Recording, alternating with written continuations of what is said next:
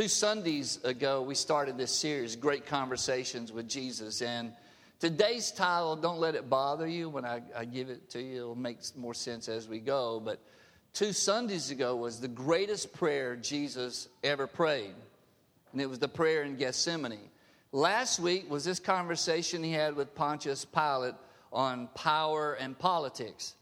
And today, it's dead men walking. How's that?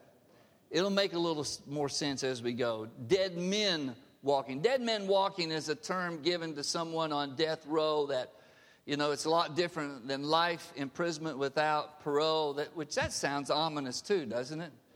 But uh, I remember way back we were living in Lake City, Florida, when uh, one Robert, uh, Theodore Robert Bundy was arrested for the killing of sorority sisters at Florida State University. You remember that? Well, in our little town of Lake City where we were at, a young girl in junior high, Kimberly Leach, disappeared. And there was a massive search for her because she disappeared off the junior high playground. The, the recreational aspect of that day's activities, she just disappeared into thin air. Little did we know that Bundy was in our city and had somehow coaxed her off of that and had murdered her and hid her in an abandoned hog pen underneath some tin. Well, I want to tell you, there was very few people in Florida protesting his execution in Starke, Florida.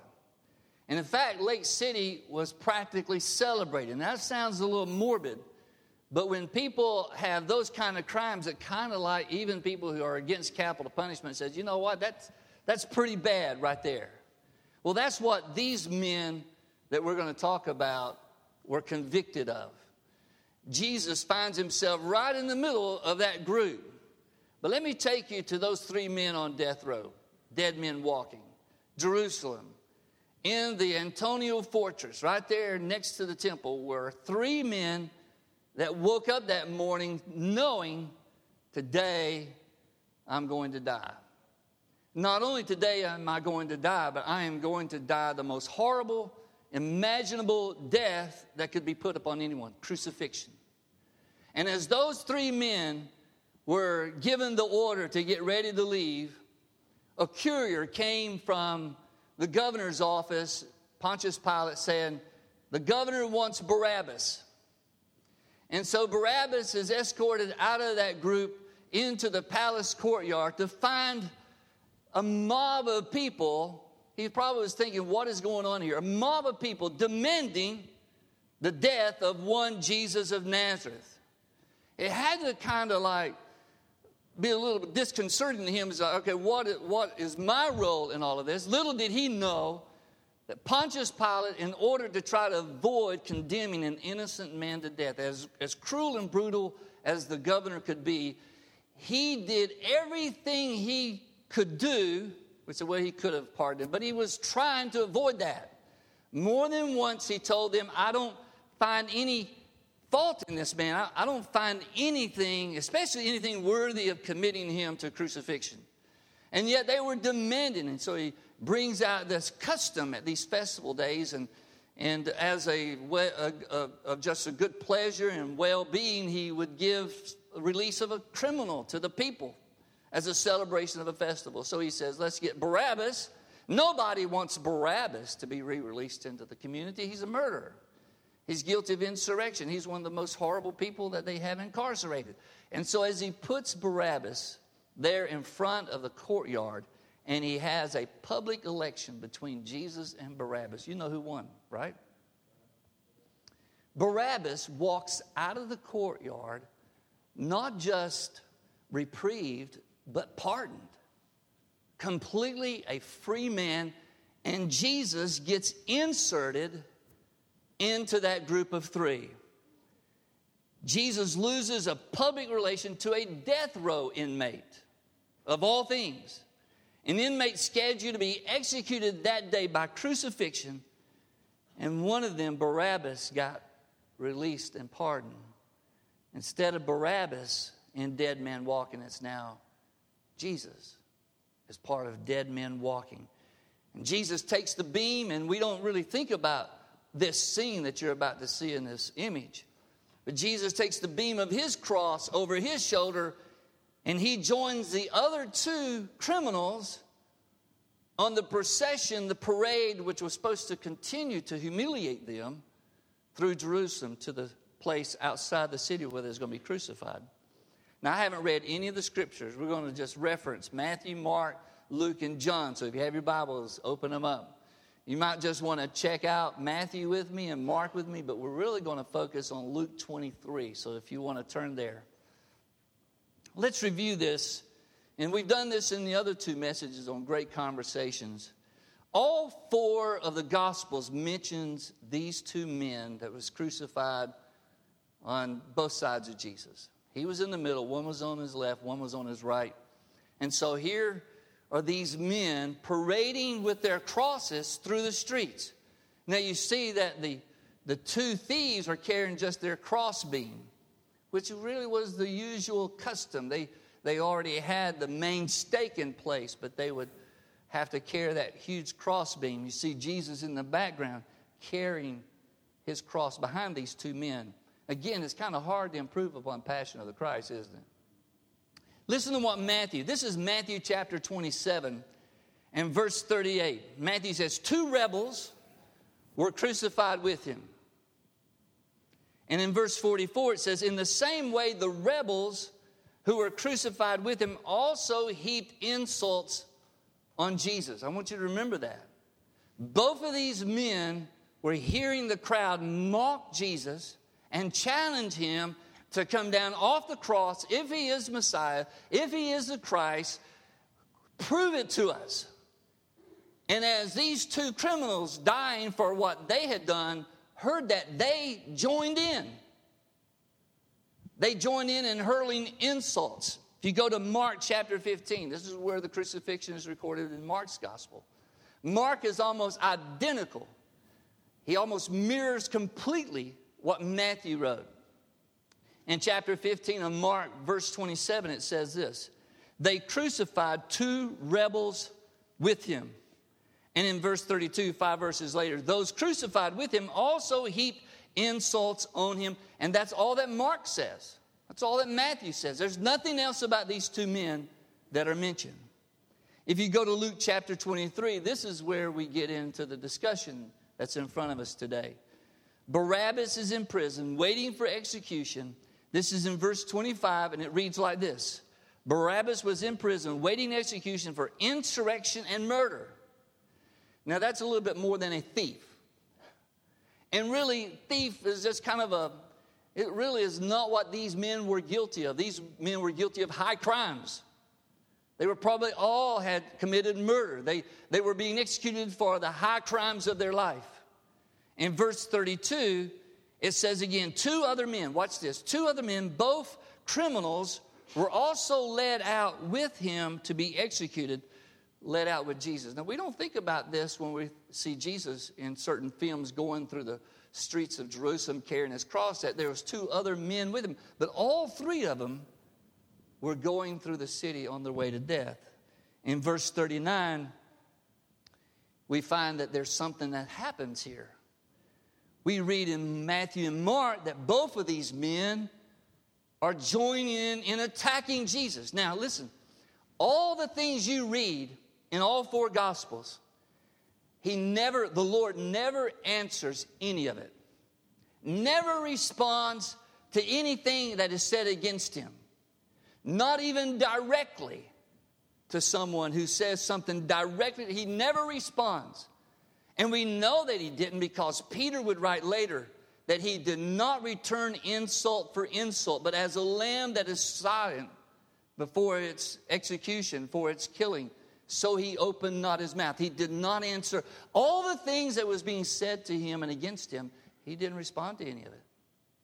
Now, I don't know if all that Jesus said on the cross is recorded. He might have said more. We just know that seven different statements were recorded. But here is one of these criminals, something's happened. What is different with this man? Earlier, we're told he is also attacking Jesus. What happened to him? Well, we don't know, but let me just kind of put this idea in front of you. He heard, now this is recorded prior to this one thief that is identified as what he said against Jesus. Both of them heard Jesus say something. What did they hear him say if you're there? Father, forgive them. Now, here's the one who's suffering their, the same death they're suffering, and even more so because he's been flogged before they crucify him. He is not even recognizable, he's drenched with blood. They're going to be crucified, and if it wasn't for a Sabbath to save them, they would have hung out there until they died. Whether it took three days, five days, seven days, however how long it took for them, they were facing a long death.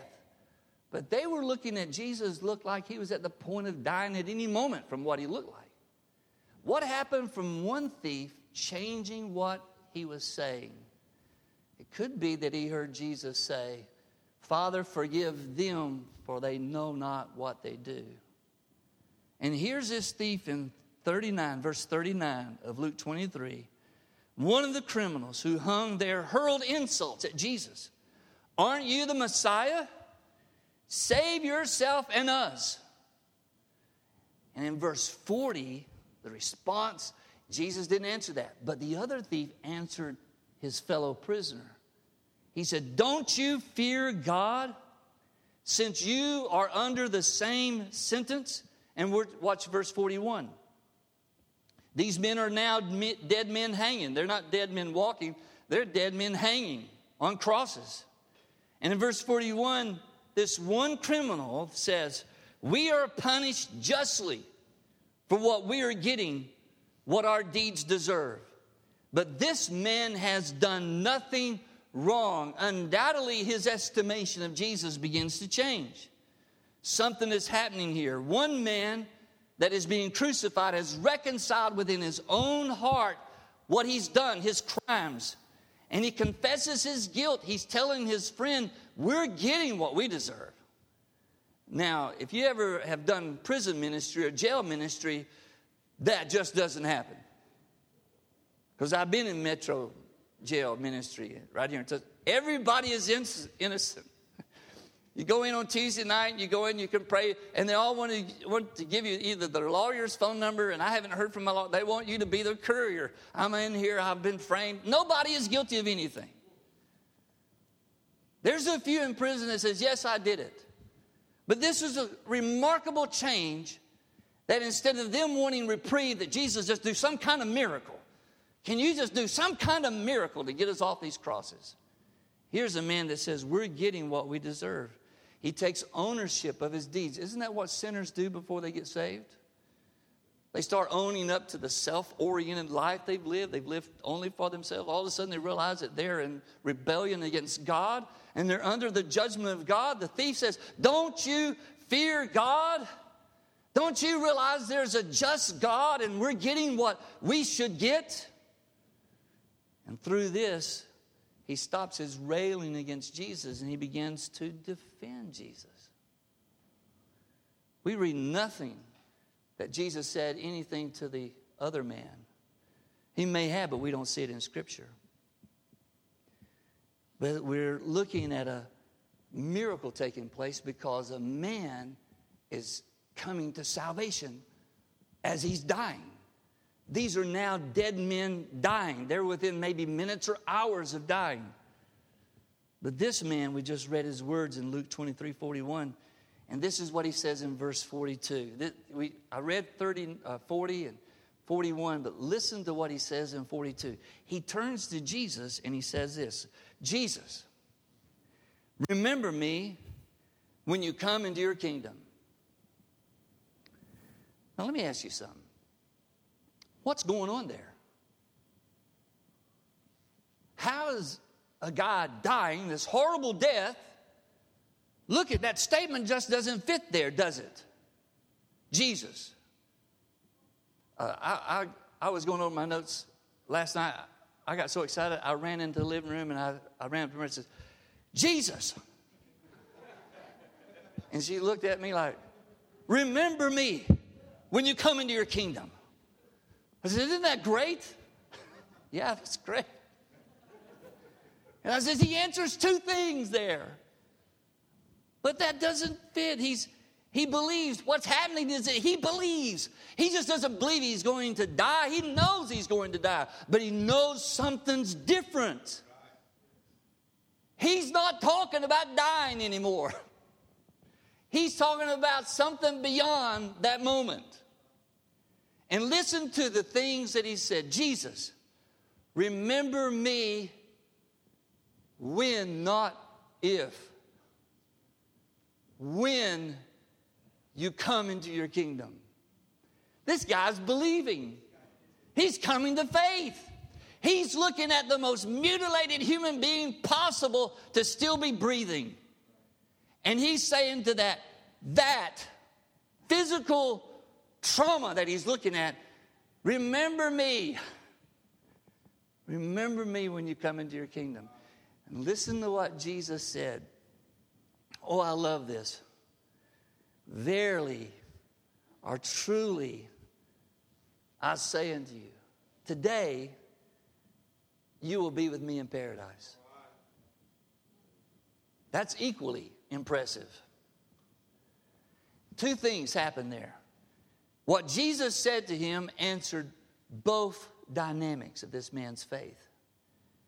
He said, Remember me. And Jesus said, I got you. Today, you're going with me. And then he said, When? And he answered, When? By, well, you know what? Next Sunday, just hang on. In three days, something really good is going to happen. But you got to wait till Sunday. Or maybe tomorrow, on the Sabbath day. Or maybe it's going to be next week. And at some point in the distant future, at some point, somewhere, sometime, you and I will meet again. That's not what he said, was it? He looked at this man and he said, Today, you're going with me to paradise. I don't know about you, but when I hear the word paradise, I kind of think of something positive. And it's not even translated. It's paradiso. It's, it's given just in the English sound, but it's this, this place where there's something good is waiting. Not death, but what a conversion. John records none of this. John records more conversation on the cross than any other writer because I guess because he was standing there and he was listening to everything Jesus said. He heard him talk to the thieves or the, to the believing thief, but he doesn't record anything. But think about this this dying criminal, knowing that he is getting what he deserves, reaches out to Jesus and expresses faith. This is not a conversation that you would have with someone at Starbucks. This is not a break room conversation where two people on their 10, 15 minute break are engaged in a discussion about eternal life. These were men dying and could be minutes away from death and they're talking about what's beyond? Jesus answered him, truly. What about that first word? You know what that word is? Anybody know what that word is? In the original? It's one of Jesus' favorite words. How many times have you heard Jesus start something? Verily, verily, I say unto you, huh? Verily, verily, or truly, truly, I say unto you. We use this word every time we pray, most of the time. When we pray, we usually end the, end the prayer with what? Amen. That's the word. This guy, can you just imagine the people listening to this? He looks at me, Jesus, Jesus, remember me when you come into your kingdom. Amen. That's what he said to him. Amen. You see, the word has this connotation to it. Let be what has just been said. But when it's put on the front end of something, says, What I'm about to tell you is absolutely the truth. You can count on, he didn't have to say amen. He could have said, Today you're going to be with me in paradise. But he started from the cross. He started with those words that he used many, many times when he's telling people, This is absolutely the truth. What I'm about to tell you, you can count on it. Today, you're going to be with me in paradise. Now, in this very day. They heard, they heard the rest of the conversations that Jesus had. Because Jesus died before them, did he not? He died. He, he said, Father, into your hands. And he said that with this enormous booming voice. He didn't die with a whisper, he died with this great voice, this confidence of committing into the Father's hands his own spirit.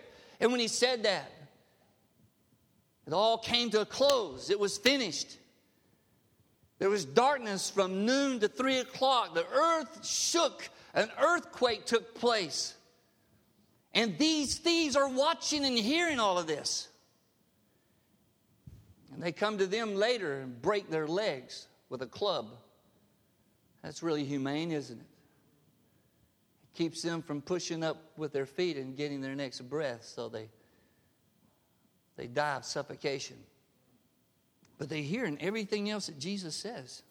They witness the eclipse, they witness the earthquake, and they witness the guy in charge of the crucifixion having a change of opinion.